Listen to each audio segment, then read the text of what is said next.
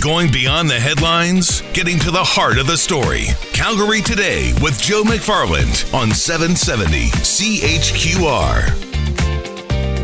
We've had a few weeks now with new changes, new rules when it comes to Alberta's Employment Standards Code. Some of them straightforward, some of them a little confusing. And I wanted to bring on Tom Ross. He is partner and labor and employment lawyer with McLennan Ross. Joins us today. Hello, Tom. Hello, Angela. Thanks for joining us because ever since we, well, the new year, we've had a lot of different reports on the changes to the labor laws and what it, how impacts employers and employees. And so finally I said, let's just sort of break it down so my listeners have a chance to get it through to them as well. And I've had a few questions as well. So hopefully we can go through some of these changes this half hour. Tom, I've been reading, though, the Employment Standards Code. It hasn't been updated since 1988. So this is the most significant update since that time. Is that correct? Yes, that is correct. I mean, it has been updated in terms of some of the regulations. Uh, and some minor aspects. But this was a major overhaul to this legislation and then and some of our other labor legislation at the same time. All right, because I was thinking 20 years, but thank you. There's been some tweaking at least because I can't imagine it being the way it is since 1988. One of the ones that has stood out, and I want you to clarify it, is this whole idea of stat holiday pay. What are the new rules when it comes to stat holiday pay for employees and employers?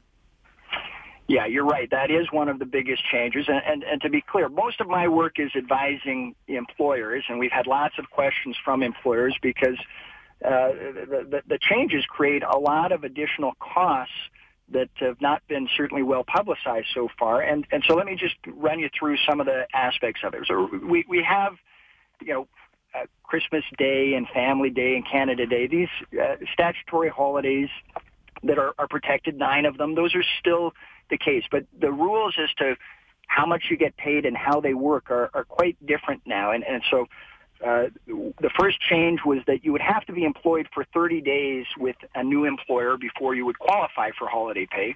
That no longer applies. Any new employee, they could start the day before Canada Day and they would be entitled to, to holiday pay the next day. Okay.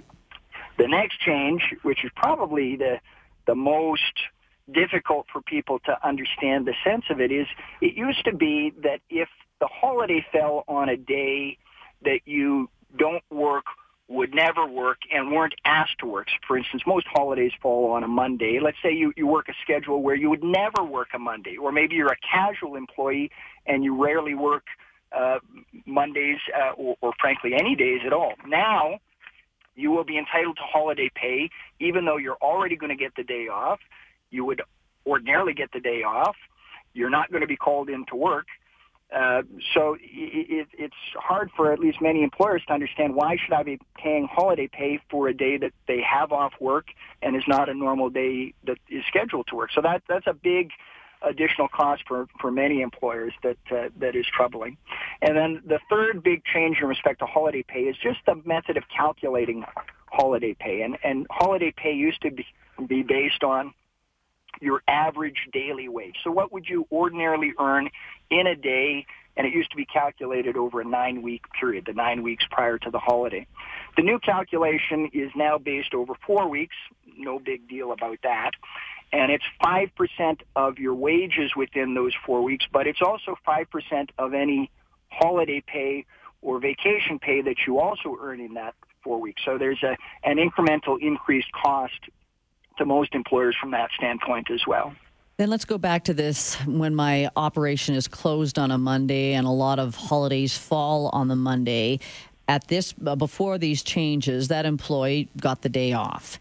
Now that employee gets the day off and gets holiday pay, which would be what their normal daily rate, or would it be time and a half? How much would that show up on their check? It would be essentially the normal daily rate. It would be that calculation that I just gave you. Five percent right. of their earnings in the uh, not of their five percent of their wages, holiday pay, and vacation pay in the four weeks prior to the holiday.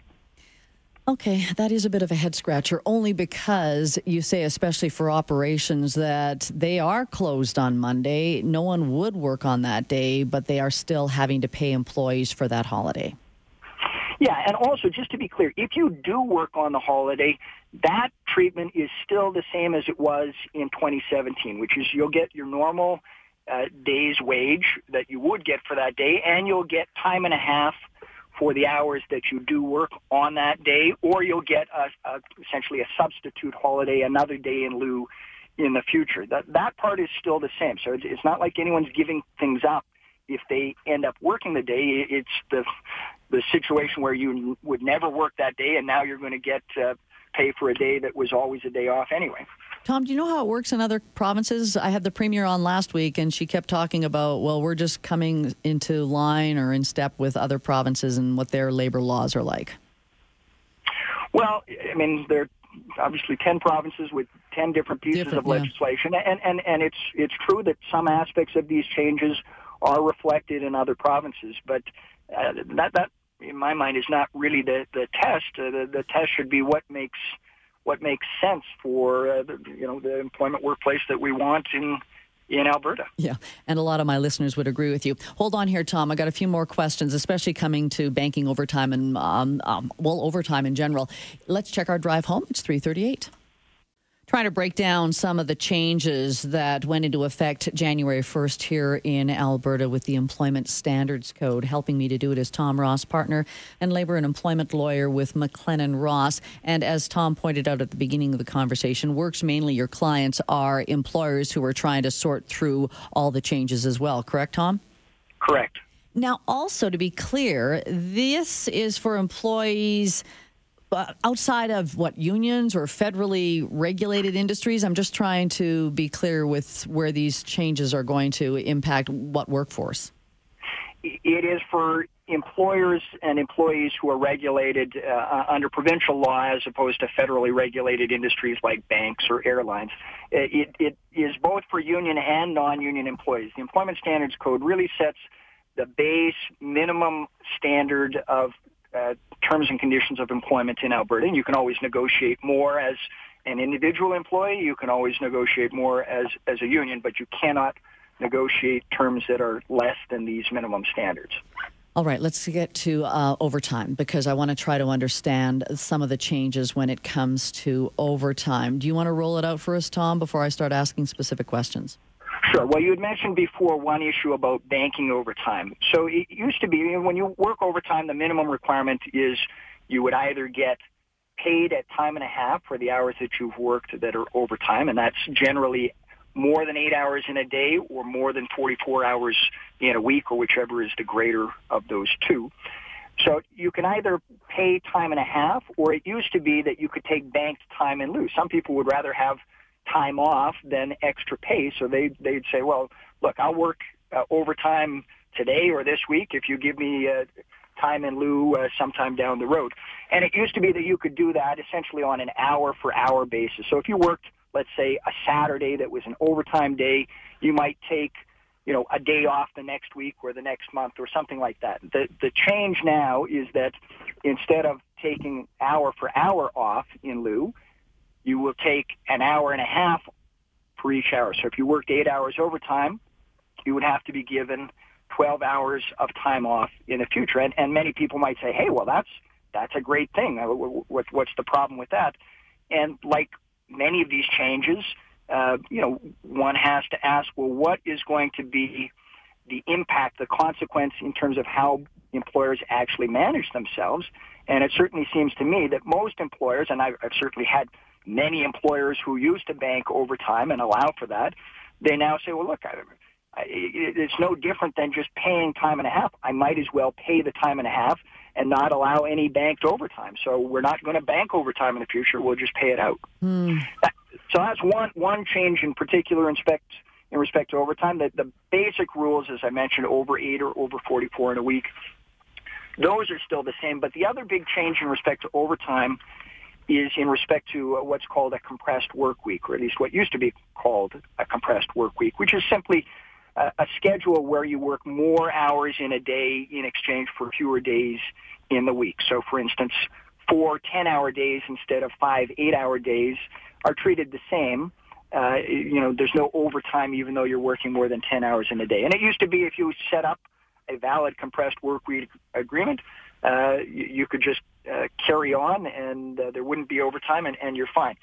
And the, the new rule is that you have to now have what's called an averaging agreement, which is a specific written agreement that sets out the schedule and has you know a, a number of uh, specific requirements and restrictions in respect to it.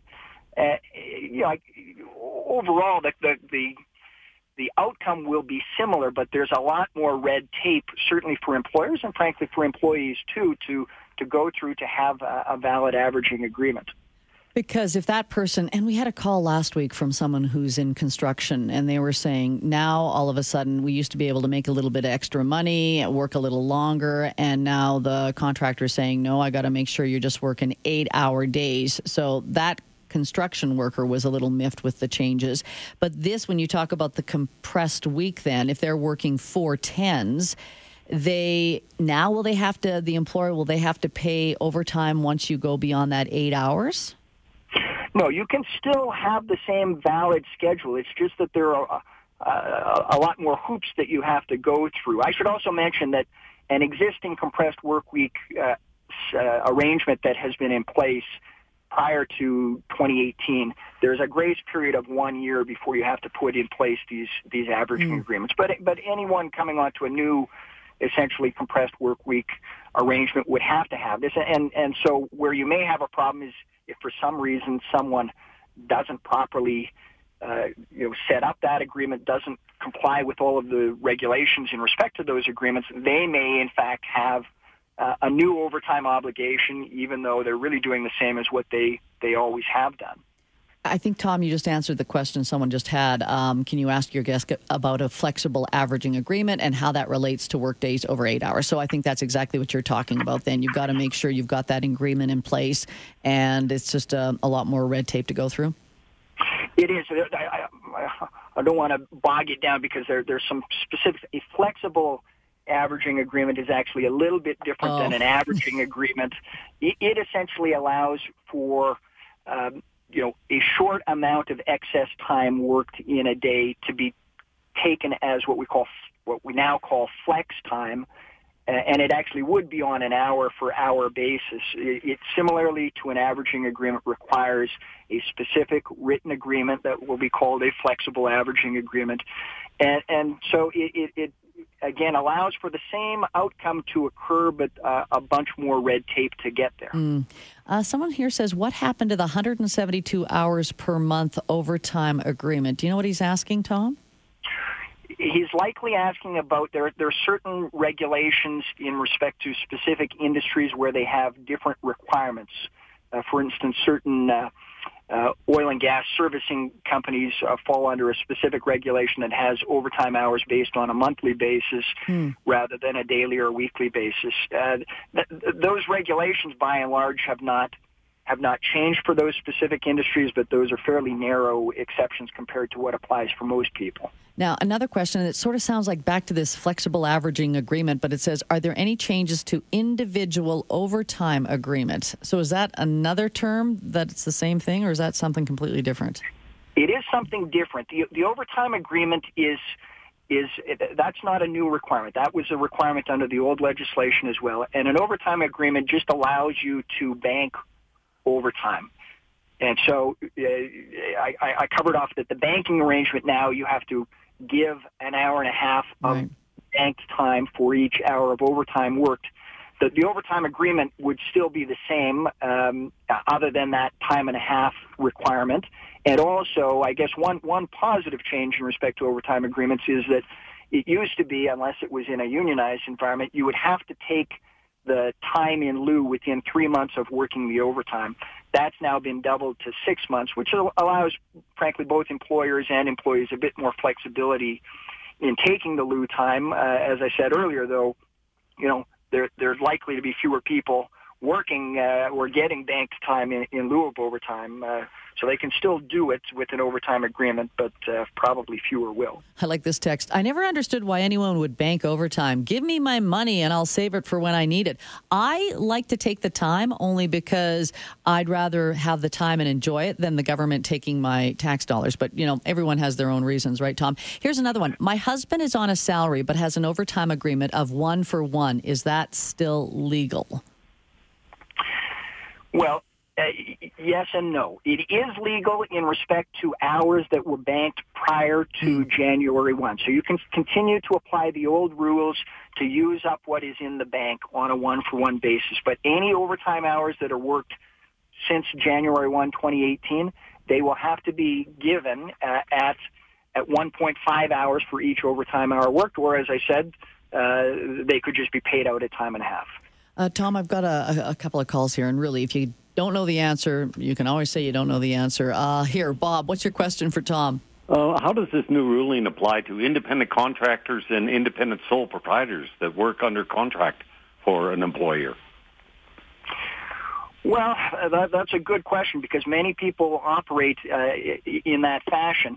The, the, the, issue really becomes, Bob, a, a, question of while you've set up or someone has set up a, as a contractor, are they legally, would the law actually treat them as being contractors, independent contractors, or would the law treat them more uh, like employees? Because many contractor arrangements are really arrangements for for payroll purposes uh, without changing fundamentally the, the employment relationship that's in place. So if you have a contract relationship that is really in its essence an employment relationship, then these rules will apply and, change those terms just like uh, I've been talking about how they will change for employees. If it truly is an independent contractor situation, then then uh, the Employment Standards Code doesn't apply at all, and you can frankly negotiate whatever whatever suits you. All right, yep. Bob. Yeah, just a, a, bit further on that. A sole proprietor uh, can have a contract, and they're totally independent. Um, but they're not classed as a, an employee. They're classed as a, a, small business, basically, even though they're not incorporated. And so, would the same rule apply to them? Yeah, the, the same test would apply as to whether they are, you know, a sole proprietor is really just someone who is who is operating as a a business or like a business, although they haven't incorporated. And if you have, just as an example, uh, a sole proprietor who has lots of different clients or customers for the work that they do, and they negotiate uh, separate terms in respect to each of them. Um, you know, the, the, and, and, and they have a lot of control as to how they do their work and so forth, then they're likely to be a contractor and none of these provisions are going to apply. But if you have a sole proprietor, for instance, who works for one company only and does the same job as lots of other people at that company who are truly employees and paid as employees, and that sole proprietor has uh, his hours prescribed by the company he works for the same as everyone else and has the work uh, directed and controlled the same as everyone else, even though you're calling it uh, a contract relationship. Uh, if employment standards looked at it, they would they would likely consider that to be an employment relationship. Hmm. All right. Thank well, you very, very much. Uh, Tom, I don't know if you could respond to this one, but just someone said, I just got notified that the union voted to include the contractor faculty members, and now I have to pay 2% off my check. How did this happen without my vote? New labor laws as of January 1st allows them to do that. So angry. Is there anything we can do? Are you familiar with that at all? It sounds like someone who is part of a union and now has to pay an increase in their fees or something, 2% off of their checks. Yeah, I think what that is referring to is changes when when the employment standards changes came in. Uh, although they've, they've only become effective January 1. They were actually passed last June, and they were passed in a piece of legislation that also amended the Labor Relations Code. Those changes went into effect last year, and the one that, that this person is talking about is the provision that to have a union in the past – the union would have to generate a certain amount of support, 40% of an employee group, in order to have a vote, and then it would be a secret ballot vote, just like any other election, and people could choose whether they wanted a union or not. Under the new rules, you you can still have a vote at 40% support, but if a union gets over 65%, then they can unionize the workplace without having any vote, mm. without testing the wishes uh, of people who may have signed out with uh, signed up without knowing what they signed up for. As in this example, the person didn't even know that anyone was signing up, and they don't get any say whatsoever. And now all of a sudden they're they're in a union without uh, without their say. Without their say. Tom, uh, thanks for covering as much as you could. I know it's complicated, and I'm sure you're busy with your clients, but I really appreciate your input on this one. My pleasure. Tom Ross, partner, labor and employment lawyer with McLennan Ross.